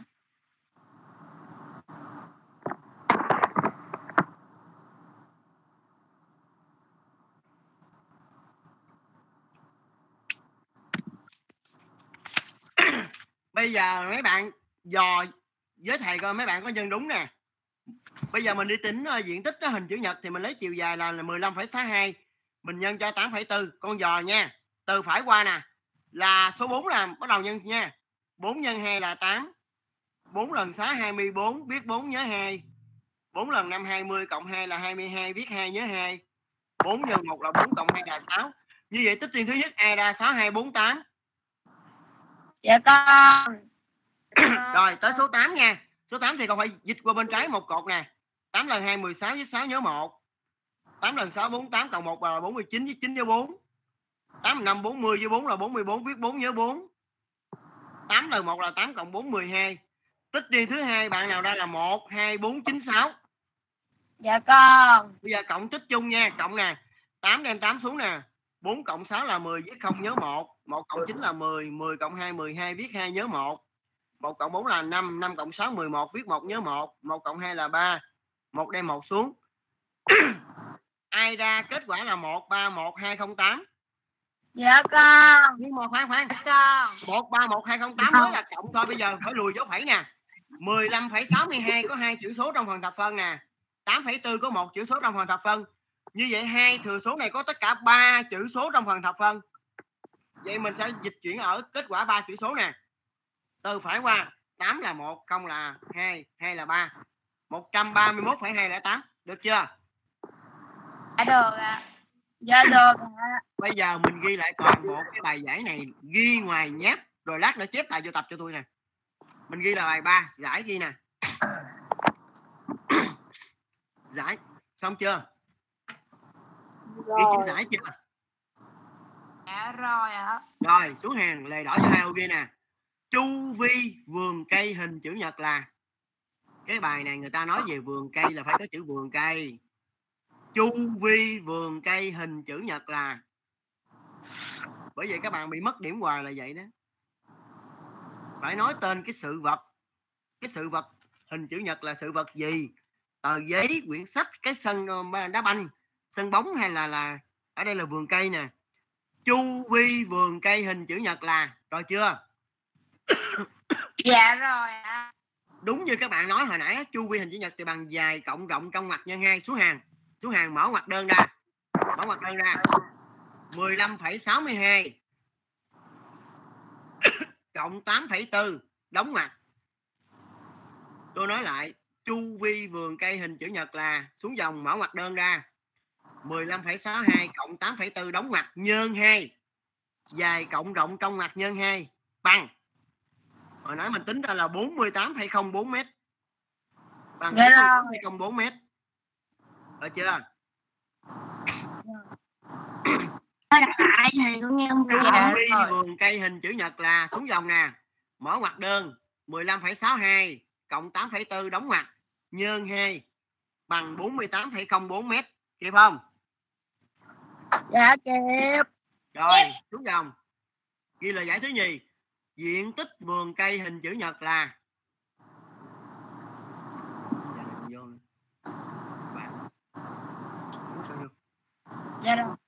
Diện tích vườn cây hình chữ nhật là. Hồi nãy mấy bạn đã nói rồi đó. Diện tích hình chữ nhật thì bằng dài nhân rộng, xuống dòng. mười lăm phẩy sáu mươi hai nhân tám phẩy bốn.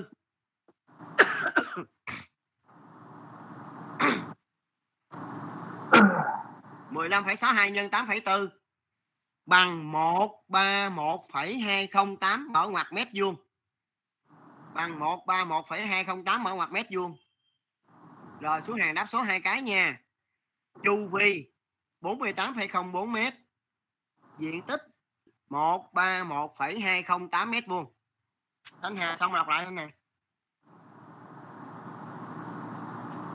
Giải chu vi vườn cây hình chữ nhật là mở ngoặc mười lăm phẩy sáu mươi hai cộng tám phẩy bốn đóng ngoặc nhân hai bằng bốn mươi tám phẩy không bốn mét.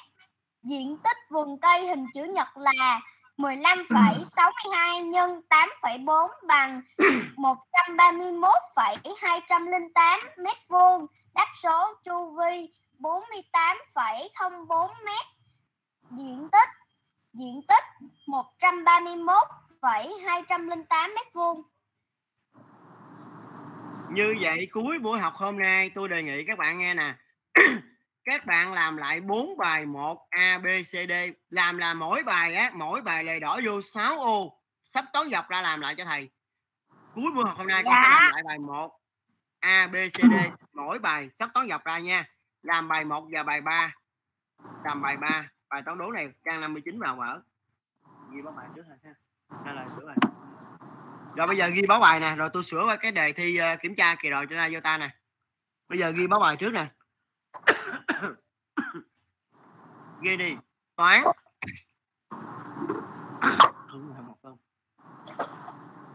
Bây giờ vô cái gì nữa? Anh đó sao mình nói với cô làm đi ha.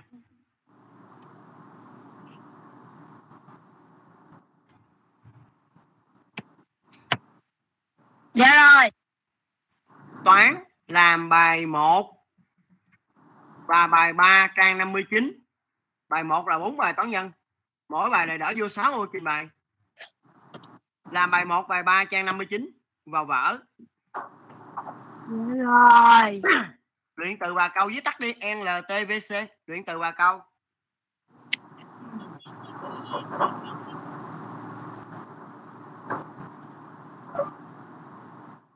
Luyện từ và câu.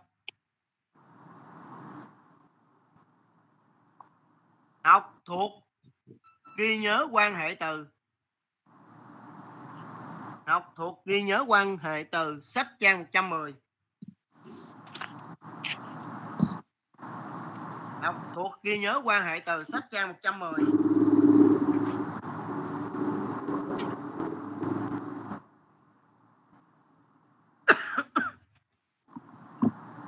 Rồi địa lý học bài lâm nghiệp và thủy sản, học phần ghi nhớ lâm nghiệp và thủy sản. Trang Anh Hương với lại lâm nghiệp và thủy sản mong thầy. Lâm nghiệp và thủy sản.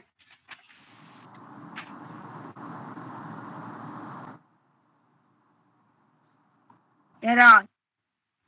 Rồi bây giờ chúng ta chuẩn bị sửa cái bài kiểm tra Azota hôm Chủ nhật đây.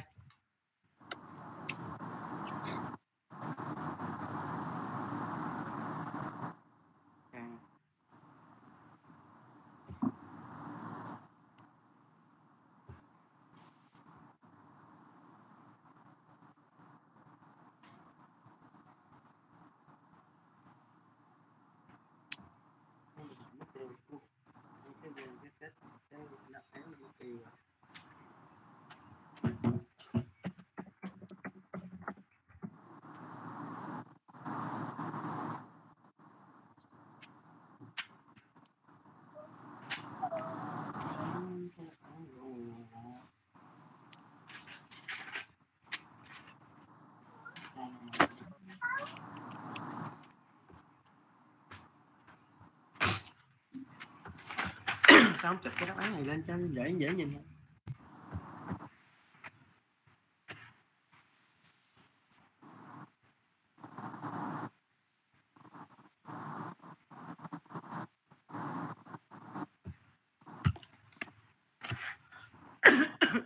Bây giờ cái câu số một bạn hôm bữa bạn Nghĩa đó sai á, tại vì cái cái thời gian đầu bạn Nghĩa không có học online nè. Giá trị của số sáu trong số thập phân mười chín phẩy không sáu là, thì trong cái số thập phân mười chín phẩy không sáu này, cái số sáu nó đứng ở vị trí thứ hai sau dấu phẩy. Vị trí thứ nhất sau dấu phẩy là số không, không là không phần mười. Số sáu đứng ở vị trí thứ hai sau dấu phẩy này là, vị trí thứ nhất sau dấu phẩy là phần trăm.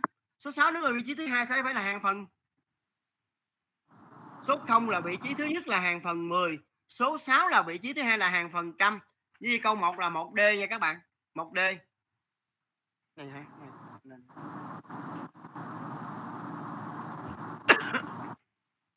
Rồi, người ta cho mình bốn số thập phân không phẩy mười bốn, không phẩy ba mươi sáu, không phẩy tám mươi ba và không phẩy bảy trăm năm mươi hai. Các bạn ơi, các bạn không có thông minh chút nào á. Người ta hỏi trong bốn số thập phân này số nào lớn nhất? Tôi nhìn coi bốn số này nếu đều có phần nguyên là số không. Thì bây giờ mình so kè phần mười nè. một, ba, tám, bảy thì phần mười số tám là lớn nhất, C không phẩy tám mươi ba lớn nhất. Phần mười nè, một, ba, tám, bảy đúng không? Phần số nào có phần mười lớn hơn thì số đó sẽ lớn hơn. Như vậy kết quả là hai C không phẩy tám mươi ba nha. Câu số ba. Phân số thập phân bảy mươi sáu phần một nghìn được viết thành số thập phân là, cái này thầy chỉ con rồi, đầu tiên con viết lại tử số là bảy mươi sáu nè. Mẫu số có ba số không thì phần thập phân có ba chữ số. sáu là một, bảy là hai, thiếu một số là không. Như vậy là bảy mươi sáu phần một nghìn viết thành số thập phân là không phẩy không bảy sáu. Đáp án C. Rồi Câu số bốn, sao không chụp cuốn bài này lên? Câu số bốn đổi quá dễ. bảy ki lô mét. Ta viết số bảy là cột km. bốn mươi lăm mang đơn vị mét thì số năm là số cuối cùng nằm ở cột mét. Số bốn nằm ở cột decamét, có nghĩa là cột hectomet trống, mình ghi số không. Đổi ra km thì đặt dấu phẩy ở cột km. Kết quả là bảy phẩy không bốn năm. hai hecta viết vô cột là không phẩy hai. bốn mươi tám decamét vuông viết vô cột là bốn mươi hai. Đổi ra hecta thì dấu phẩy nằm ở cột hecta là không phẩy hai bốn hai. Rồi. Bây giờ tới bài số năm.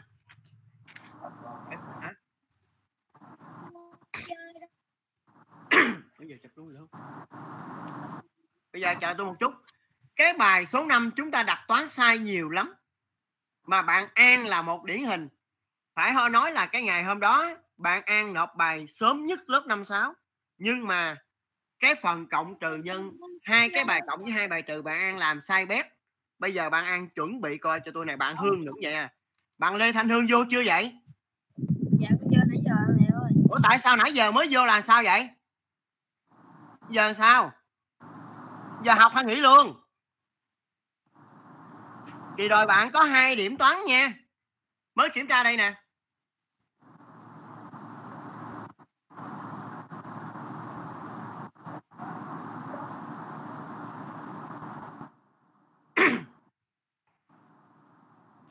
Rồi đây nè. Bạn, những cái bạn nào mà hôm bữa kiểm tra trên Azota dưới trung bình nhìn lên đây nè.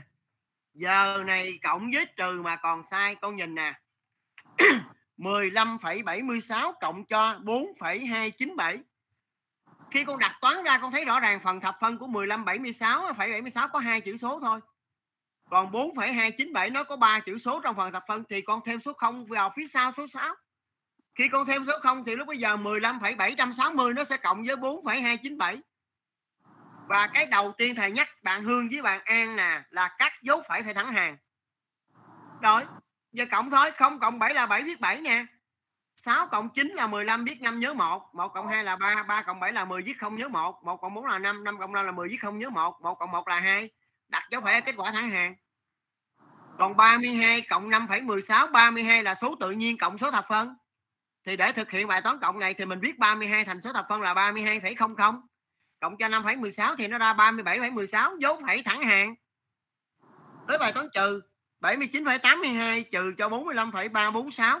Khi đặt toán dọc ra thì con thấy phần thập phân của bảy mươi chín phẩy tám mươi hai nó có hai chữ số à. Còn phần thập phân của bốn mươi lăm phẩy ba bốn sáu nó có ba chữ số trong phần thập phân.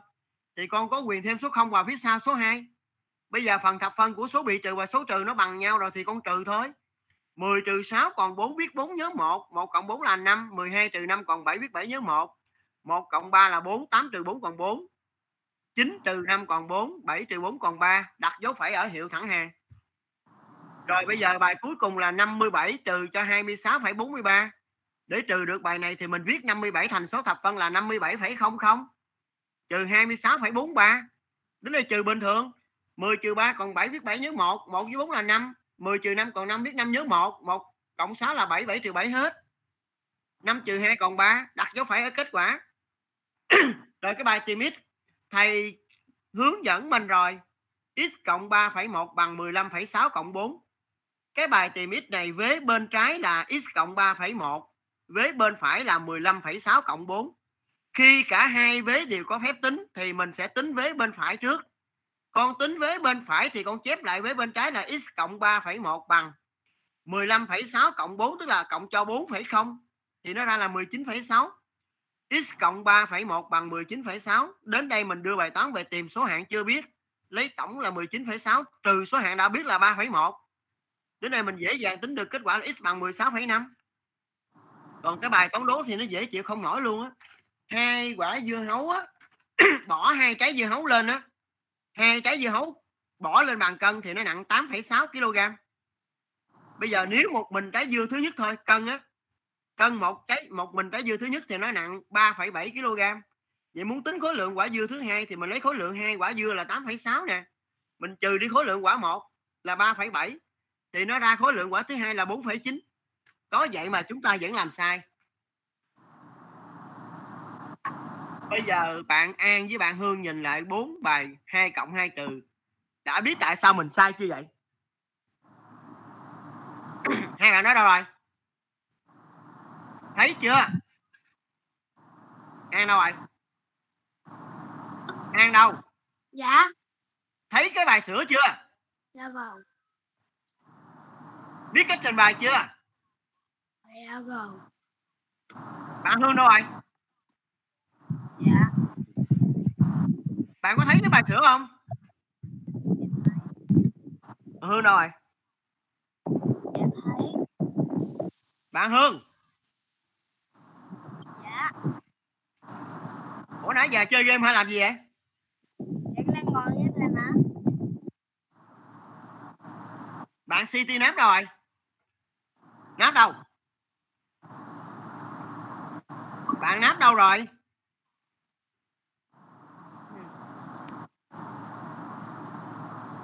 Tự thoát ra hả? Dạ. Rồi thôi, nói tóm lại là vậy ha. Bây giờ lớp mình đã thấy được cái bài sai của mình chưa? Rồi. Rồi như vậy là ngày mai học bình thường nha các bạn. Dạ. Chiều qua mấy bạn có học nhân văn không? Dạ. Có. Có. Rồi mình nghỉ nha. Rồi chào dạ. các bạn. Chào.